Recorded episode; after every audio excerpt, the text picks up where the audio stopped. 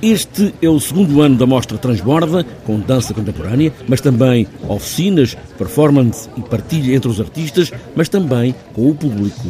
Adriana Grechi é a diretora e sublinha essa ideia de trazer à Almada dança de agora, deste momento, com gente que já faz dança há muitos anos e de vários países. São espetáculos e são também performances.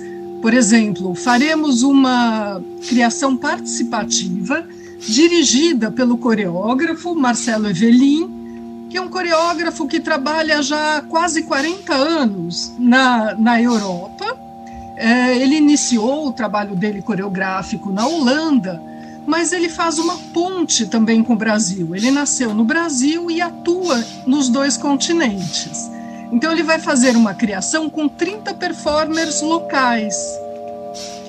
E apresentamos também espetáculos. Por exemplo, a Nácera Belaza, que é uma artista da, que nasceu na Argélia, mas vive na França também há mais de 40 anos, e que apresenta dois espetáculos, que é o Le Cri e Sur le Fil. Esta mostra tem também um lado de experimentação, é um grande laboratório ao vivo. Sim, porque são artistas é, de ponta da dança contemporânea, é, alguns já, já trabalham há mais de 30 anos, mas todos têm interesse por experimentar. Eles é, estão sempre questionando o seu próprio fazer, testando novas possibilidades. São artistas que estão abertos ao mundo, às questões contemporâneas. Então, são trabalhos que estão sempre em transformação.